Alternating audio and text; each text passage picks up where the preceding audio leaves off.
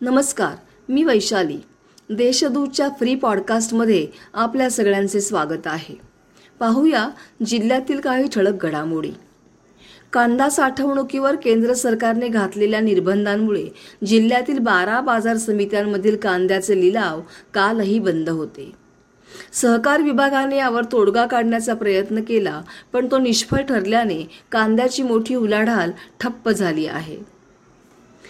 घोटी येथे नवरात्रीनिमित्त सुरू असलेल्या हरिणाम सप्ताहाची सांगता झाली. या सप्ताहाला शंभर वर्षांची परंपरा लाभली आहे. मास्कची विक्री करणाऱ्या औषध विक्रेत्यांकडील मास्कच्या किमतीची तपासणी केली जाणार असल्याचे अन्न व औषध प्रशासनाने जाहीर केले आहे. राष्ट्रवादी काँग्रेस पक्षाचे अध्यक्ष शरद पवार यांनी काल नाशिक येथे माजी मंत्री विनायकदादा पाटील यांच्या कुटुंबियांची सांत्वनपर भेट घेतली. निफाड तालुक्यातील गोदाकाठ परिसरात यंदा नऊ हजार तीनशे हेक्टरवर ऊसाची लागवड झाली आहे.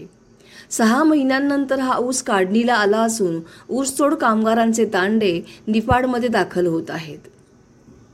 जिल्ह्यातील अवैध धंद्यांना लगाम घालण्यासाठी जिल्हा समन्वय कक्षात आता थेट तक्रार करता येईल अशी माहिती जिल्हाधिकारी सूरज मांढरे यांनी दिली आहे.